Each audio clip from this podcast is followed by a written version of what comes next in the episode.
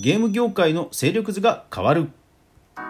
ここ最近マイクロソフトのゲーム戦略の展開がすごいことになっているんです。直近のニュース記事をまとめただけでも新たなゲームチェンジになりそうな話題が目白押し。一方プレイステーションは世界的な半導体不足や転売の横行などなかなか新機種の PS5 の普及が進んでませんよね。そして次世代のゲーム機の新たなハードはテレビになるかも。それでは早速学んでいきましょう。おはようございます。フリーでマーケターをしながらクリエイター活動しています。かぐわです。この番組ではインフルエンサーやクリエイターに役立つ情報を毎日配信しています。励みになりますのでぜひフォロー登録よろしくお願いします。はい、今日はですねゲーム業界のいわゆるまあビジネス戦略的な話をになります。それでは早速いきましょう。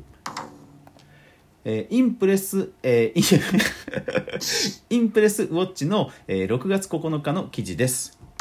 テレビが XBOX、マイクロソフトがクラウドゲーミングを加速と。はい。えー、これどういうことかと言いますと、まあ、マイクロソフトの、えー、ゲーミング戦略の、えー、発表を受けた、え西田宗近さんという有名なライターさんがいるんですが、えその方がね、え書かれた、まあ、コラム的な、え記事になります。で、要約すると、はい。サムスンあのギャラクシーとかねスマホ出してるメーカーあるじゃないですか。サムスンが、まあ、新しいテレビを、えー、発売すると発表するという内容の中にはい。えー、ハードウェア以上にそのサービスプラットフォームとしての意味合いを強くしたというくだりがあってその中の一つがクラウドゲーミングです。これどういうことかというと皆さん皆さん、えー、家のテレビ家のテレビのリモコンここにあのネットフリックスとか ABEMA とかあのクラウドサービスインターネットみたいなボタンリモコンにありませんか？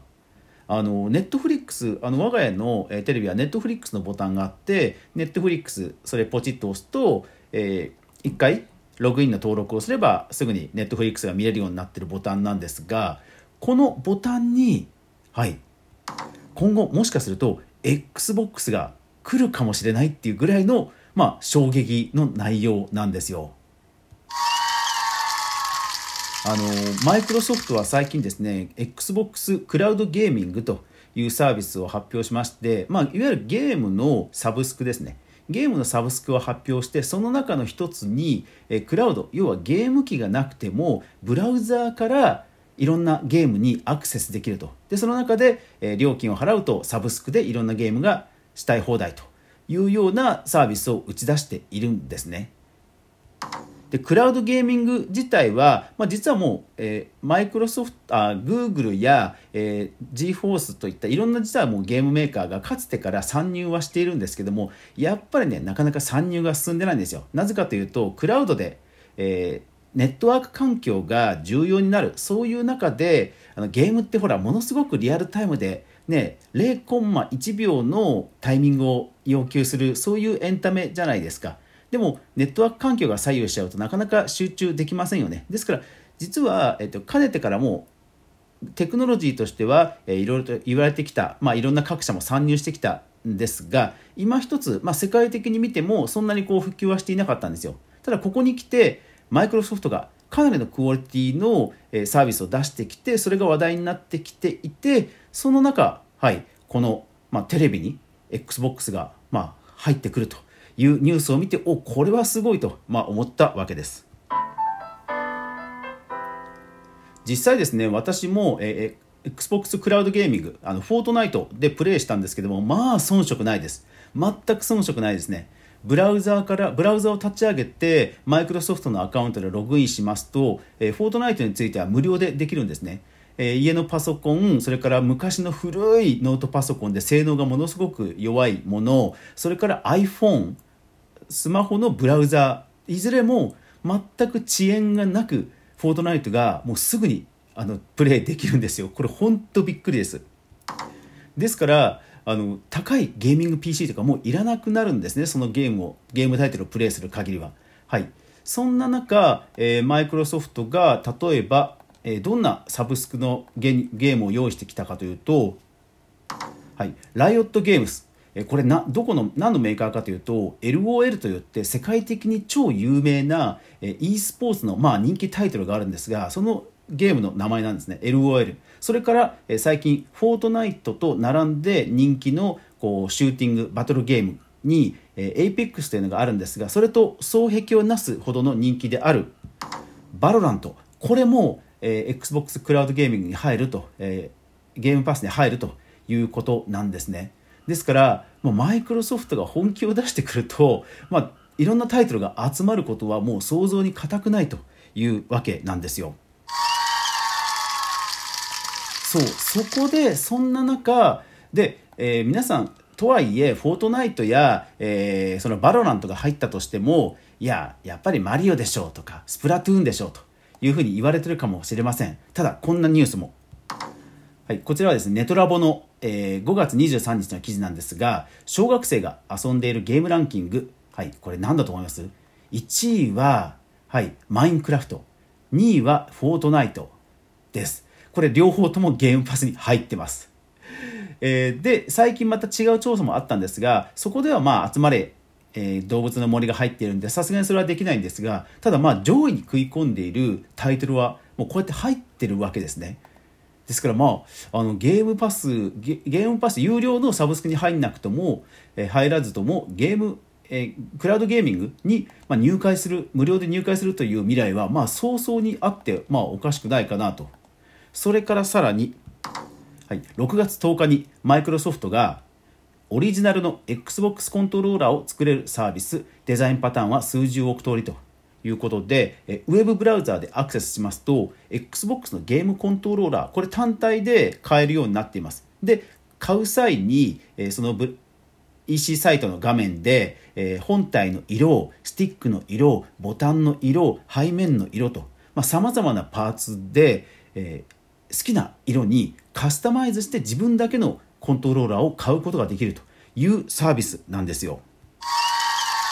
このサービスを立ち上げたんですね。ですからまあ例えば女性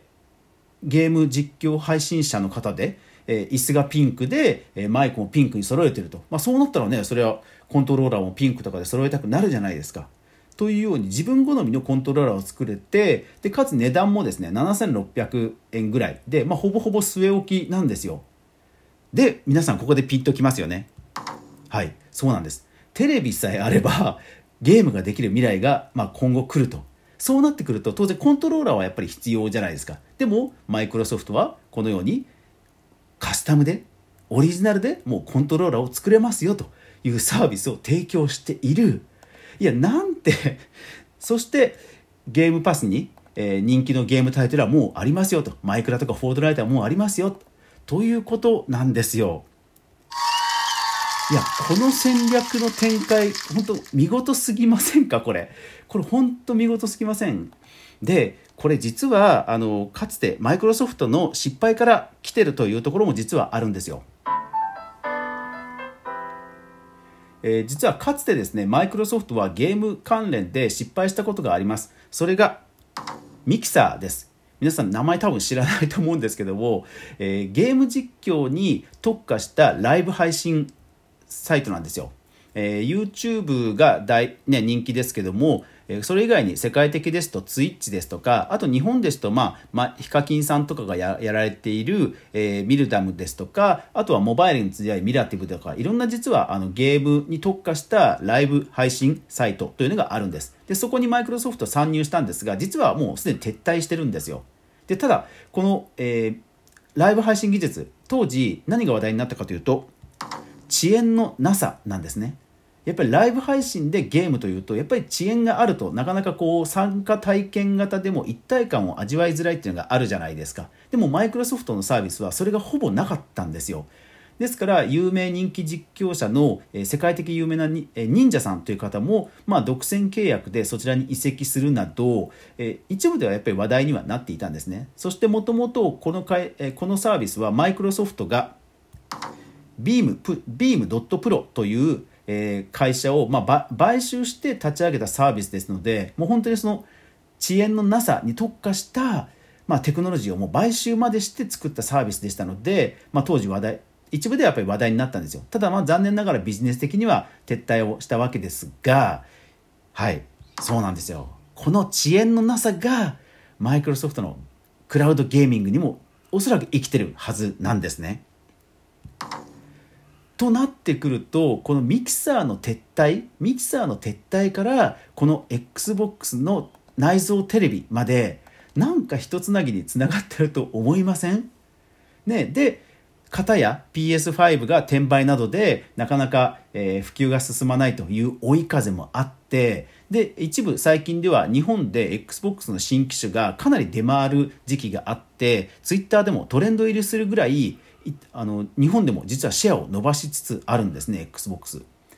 うん、なのでちょっと今後の、えー、ゲーム業界の縮図が本当かなり変わりそうな風向き、潮目の変化を感じる出来事が続いたのが、まあうん、最近だったんですよね。はい、というわけで今日はですねこうビジネス戦略のすごい流れをまあ、私なりにあの垣間見れたということを、まあ、お伝えしました。いやこういうねマーケティングのこう華麗な展開を見るとね本当胸がワクワクします。こういうゲームチェンジの一時代を見られることにちょっと幸せを感じますが皆さんはいかがでしょうか。というわけで、え今日もご視聴ありがとうございました。それでは皆さんいってらっしゃい。